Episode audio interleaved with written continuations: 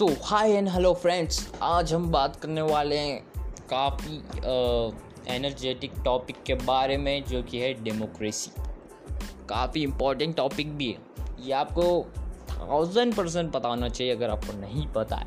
और आज हम थोड़ा और पूरा डिटेल में तो नहीं, लेकिन थोड़ा और डिटेल में, क्योंकि डेमोक्रेसी को पूरी तरह से समझा जाना या पूरी तरह से लागू करना लगभग इम्पॉसिबल है। इसलिए हम कोशिश करेंगे यार डेमोक्रेसी को समझने की, जानेंगे क्या है डेमोक्रेसी, इसके फीचर्स क्या हैं, इस पर आर्गुमेंट्स क्या है, इसके मेरिट्स, इसके डीमेरिट्स, सब कुछ इस वीडियो आई मीन इस पॉडकास्ट में। तो जल्दी से शुरू करते हैं। जा फर्स्ट पहले जानते हैं क्या है डेमोक्रेसी। क्या हम दुनिया की सारी कंट्री को डेमोक्रे डेमोक्रेसी वाली कंट्री कह सकते हैं? क्या इंडिया को हम कह सकते हैं? हालांकि एक फैक्ट है, इंडिया दुनिया की सबसे बड़ी डेमोक्रेसी है। आ, क्या हम चाइना को कह सकते हैं? hmm, क्या हम मैक्सिको को कह सकते हैं, या जिम्बाब्वे को, या पाकिस्तान को? किसको कह सकते हैं यार? हम डिफ्रेंशिएट कैसे करेंगे डेमोक्रेट डेमोक्रेटिक कंट्री को? क्योंकि आज के समय में हर कंट्री का चाहती है कि उनके आगे टैग लगे डेमोक्रेसी का, तो हम कैसे डिफ्रेंशिएट करेंगे? Let's do it.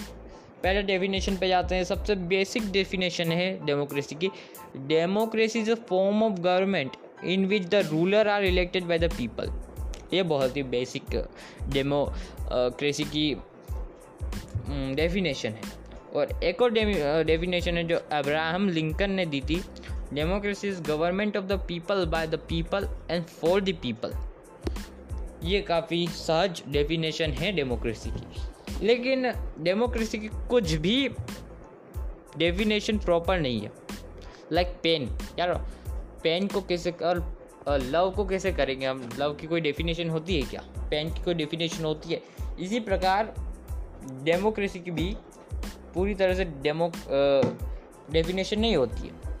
जो डेमोक्रेसी वर्ड है वो ग्रीक वर्ड डेमोक्रेटिया से आया है, और डेमोस का मतलब होता है पीपल, क्रेटिया का मतलब होता है rule, rule by the people. That's we call democracy, और that's called in a Greek demokratia, from that the word democracy came. We need to find definition to distinguish between pen from pencil, chalk from crayons.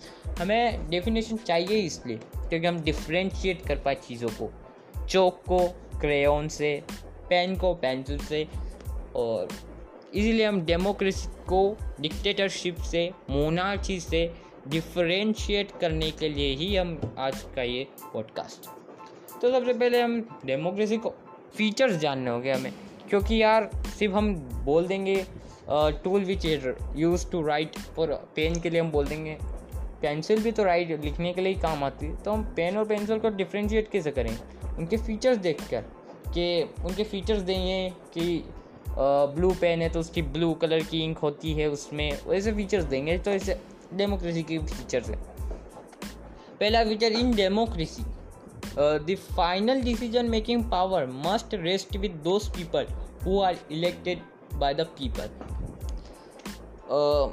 ये point का मतलब है कि जो decision final decision making की power होनी चाहिए वो उन लोगों के पास होनी चाहिए जिन्होंने Uh, जो इलेक्शन में जीते हैं, ना कि उन लोगों के पास जो uh, जिन जिनको लोगों ने वो किया ही नहीं इलेक्ट, वो भी डिसीजन ले रहे हैं। और इसका एग्जांपल है पाकिस्तान। तो पाकिस्तान में क्या आर्मी uh, आर्मी ने क्या कर लिया था वहाँ पर, uh, एक तरह से अपने आप को चीफ एग्जीक्यूटिव घोषित कर दिया था आर्मी के एक लीडर ने वहाँ पर। तो आर्मी किसकी सुनती, उसके लीडर की। तो उसने क्या किया कि पूरे थोड़े सालों में अपने आप को प्रेसिडेंट भी घोषित कर दिया, कॉन्स्टिट्यूशन भी बदल दिया, और आज भी आर्मी की बहुत चलती है पाकिस्तान में। तो क्या ये डेमोक्रेसी का फर्स्ट फीचर को अप्लाई होता है? नहीं होता है। तो hence Pakistan is not a democracy. दावा ज़रूर करेंगे वो डेमोक्रेसी का, लेकिन वो है नहीं democracy. A democracy must be be must be based on a free and fair election well the currently in the power have a fair chance of losing.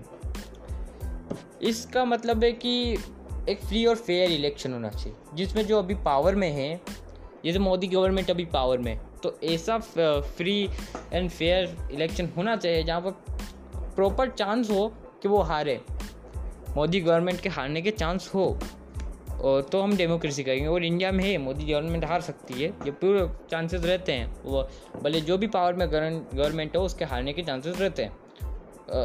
इसका एग्जांपल चाइना, चाइना में क्या है, communist party और उस एक आठ छोटी पार्टियाँ पार्टीज है उनके, और कम्युनिस्ट पार्टी की ही अलाइंस है, और जो भी वो आठ पार्टी से इलेक्शन लड़ता है उसे पहले परमिशन लेनी पड़ती है कम्युनिस्ट पार्टी की, और जो ये आठ पार्टीज़ है ये कम्युनिस्ट पार्टी की अलाइंस है। तो इनडायरेक्टली पीपल भले इन आठ पार्टीज़ को वोट करें, वो जाता कम्युनिस्ट पार्टी को ही है, और जो कम्युनिस्ट पार्टी वो बहुत बड़ी पार्टी और ये आठ छोटी छोटी पार्टी है। तो हर बार ही चाइना में पी आर आई पार्टी ही जीतती है, नो सॉरी चाइना में चाइना की कम्युनिस्ट पार्टी जीतती है, और P R I party Mexico की जीतती है, क्योंकि ये बड़े डर्टी ट्रिक्स खेलते हैं। ये क्या करते हैं, पोलिंग बूथ जहाँ पर लोग आते हैं तो ये क्या करते हैं, जो भी इनके सपोर्टर्स होते हैं उनको बोल देते हैं यार हम पोलिंग बूथ बदल रहे हैं, हम उसको दस किलोमीटर दूर वेस्ट में कर रहे हैं, जो तो वो लोग जो उनके सपोर्टर्स थे वो जल्दी से जाकर वहाँ पर वोट दे के आ जाते थे। लेकिन जो वहाँ के निवासी थे उनको क्या पता कि पोलिंग बूथ उन्होंने दस किलोमीटर दूर वेस्ट में जाके रख दिया, अब हम कैसे वोट देंगे, तो ये लोग रह जाते थे। तो ऐसे डर्टी ट्रिक्स करके पी आर आई उन्नीस सौ तीस से दो हज़ार तक जीतती हुई आ रही थी मेक्सिको में, इतने सालों तक, ठीक है।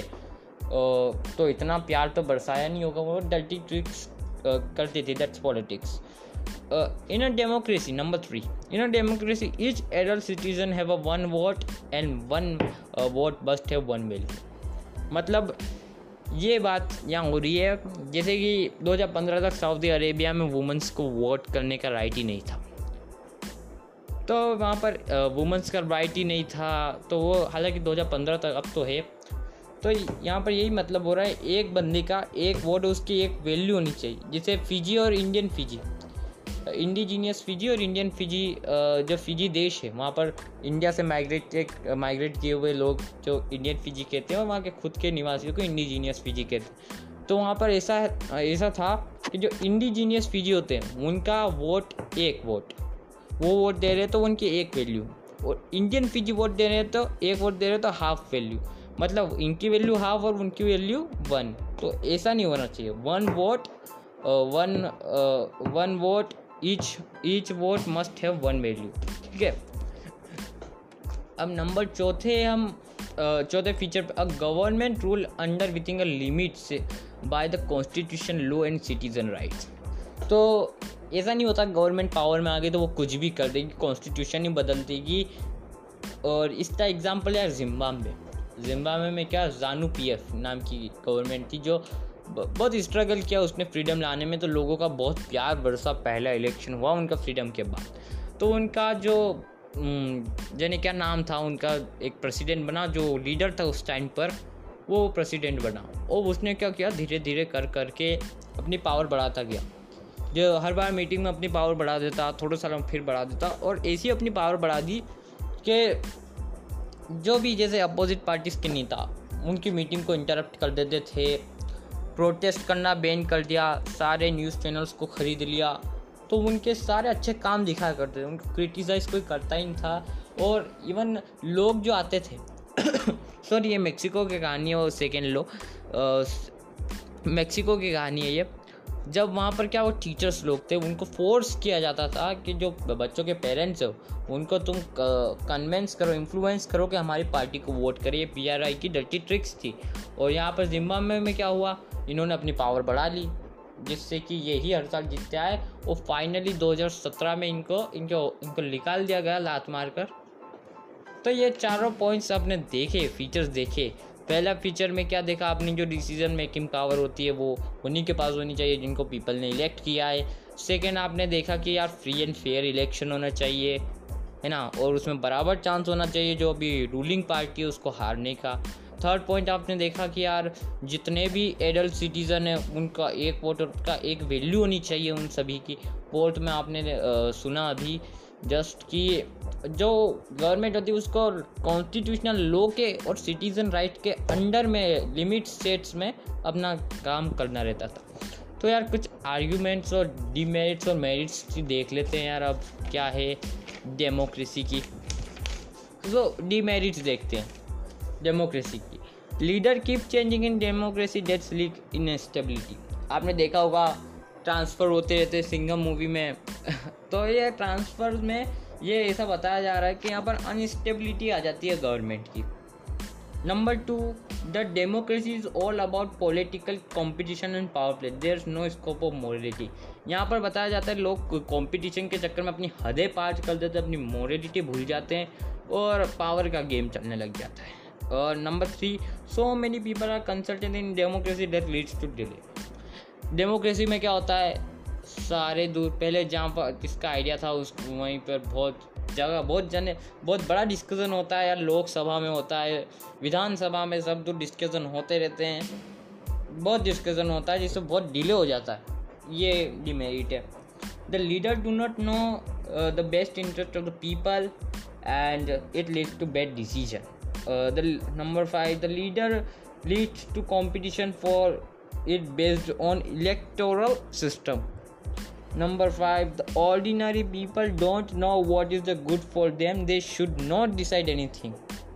ये बताया जा रहा है। कुछ फैक्टर्स में बहुत अजीब भी हैं डिमेरिट्स में। अब मेरिट्स की बात करते हैं। It is more accountable government. ये कैसे अकाउंटेबल है? अब जैसे कि जिम्बाब्वे का हमने रिसेंट में देखा, उनका एग्जांपल देखा कैसे कैसे अकाउंटेबल है। क्या होता है जब अपोनेंट प्रेशर देते हैं, अपोनेंट का प्रेशर आता है, जैसे अपोनेंट क्रिटिसाइज़ कर रही है, पूरी मीडिया क्रिटिसाइज़ कर रही है, यार आपने या कैसे संभाला कोविड को, कितना बेकार तरीके से आपने कोविड को संभाला, और ये क्रिटिसाइज़ करते सरकार मोर सरकार जो होती है रूलिंग वो अकाउंटेबल हो जाती। लेकिन इन केस जिम्बाब्वे जिम्बाब्वे में क्या हुआ कि उन्होंने अपनी पावर इतनी बड़ी, कोई क्रिटिसाइज़ नहीं कर रहा हो, तो वो लेस अकाउंटेबल हो गए। तो डेमोक्रेसी का ये बहुत अच्छा मेरिट है कि गवर्नमेंट मोर अकाउंटेबल होती है। It improves in quality of decision and discussion are taken after long discussion consultation. जो कि हमने डीमेरिट समझ रहे थे वो एक्चुअली मेरिट है कि दैट्स uh, बहुत बार कंसल्टेंट होता है, दैट्स लीड टू डिले, वो लेट कर देता है। हालांकि ये मेरिट भी है, लंबा कंसल्टेशन होने से क्वालिटी डिसीजन और अच्छा डिसीजन आता है। नंबर थ्री हम जानेंगे merits, it's provide the method to deal with the different difference in the conflicts. क्या होता है डेमोक्रेसी में, दो धर्मों के बीच में लड़ाई, धर्म की लड़ाई बहुत कॉमन है इंडिया में, वहाँ पर uh, होती थी पहले, uh, वो बहुत जगह होती है। जैसे दूसरे देश जहाँ पर डेमोक्रेसी वहाँ होगी तो लोग मार काट पर आ जाएंगे, लेकिन डेमोक्रेसी कंट्री में पहले सब बातचीत करके सुलझाएंगे, है ना। यहाँ पर बातचीत करके सुलझाया जाता है matter maximum time. It provides the various rights like equality, it is a help to live with dignity. ये डेमोक्रेसी में कॉन्स्टिट्यूशन होना नेसेसरी है। अगर चाइना में कॉन्स्टिट्यूशन है, हालांकि वो डेमोक्रेसी नहीं है, लेकिन अगर कोई कंट्री डेमोक्रेसी और कॉन्स्टिट्यूशन ये नहीं होता, डेमोक्रेसी है मतलब कॉन्स्टिट्यूशन होना चाहिए, और कॉन्स्टिट्यूशन में लिखा रहता है राइट राइट ऑफ पीपल्स, है ना, जिससे और किसी भी समाज को नीचा ना समझा जाए, हर किसी को इक्वल राइट ऑफ अपॉर्चुनिटी का, तो लोग इससे मोर डिग्निटी से जी पाते हैं अपनी ज़िंदगी। नंबर पाँच पे हम बात करेंगे, it is better form of government, it allows a correct to our own mistakes. अगर हमने कुछ गलत कर दी तो अपोनेंट क्रिटिसाइज़ करेगा हमें, और हमें हमारी गलती सुधारने का मौका भी मिलता है इस डेमोक्रेसी में। ओके,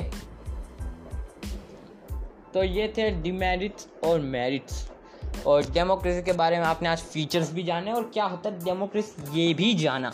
तो यार डेमोक्रेसी पूरी तरह से तो इंडिया भी डेमोक्रेसी नहीं है, अभी तो हमने सही से डेमोक्रेसी का मीनिंग जाना नहीं है, ये तो बस छोटा सा पार्ट था। मे बी हम फ्यूचर में फ्यूचर पॉडकास्ट में जाने।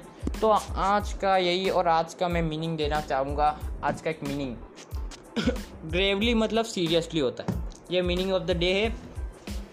दैट्स ऑल गाइस, मिलेंगे अगले पॉडकास्ट में, आज के लिए इतना ही।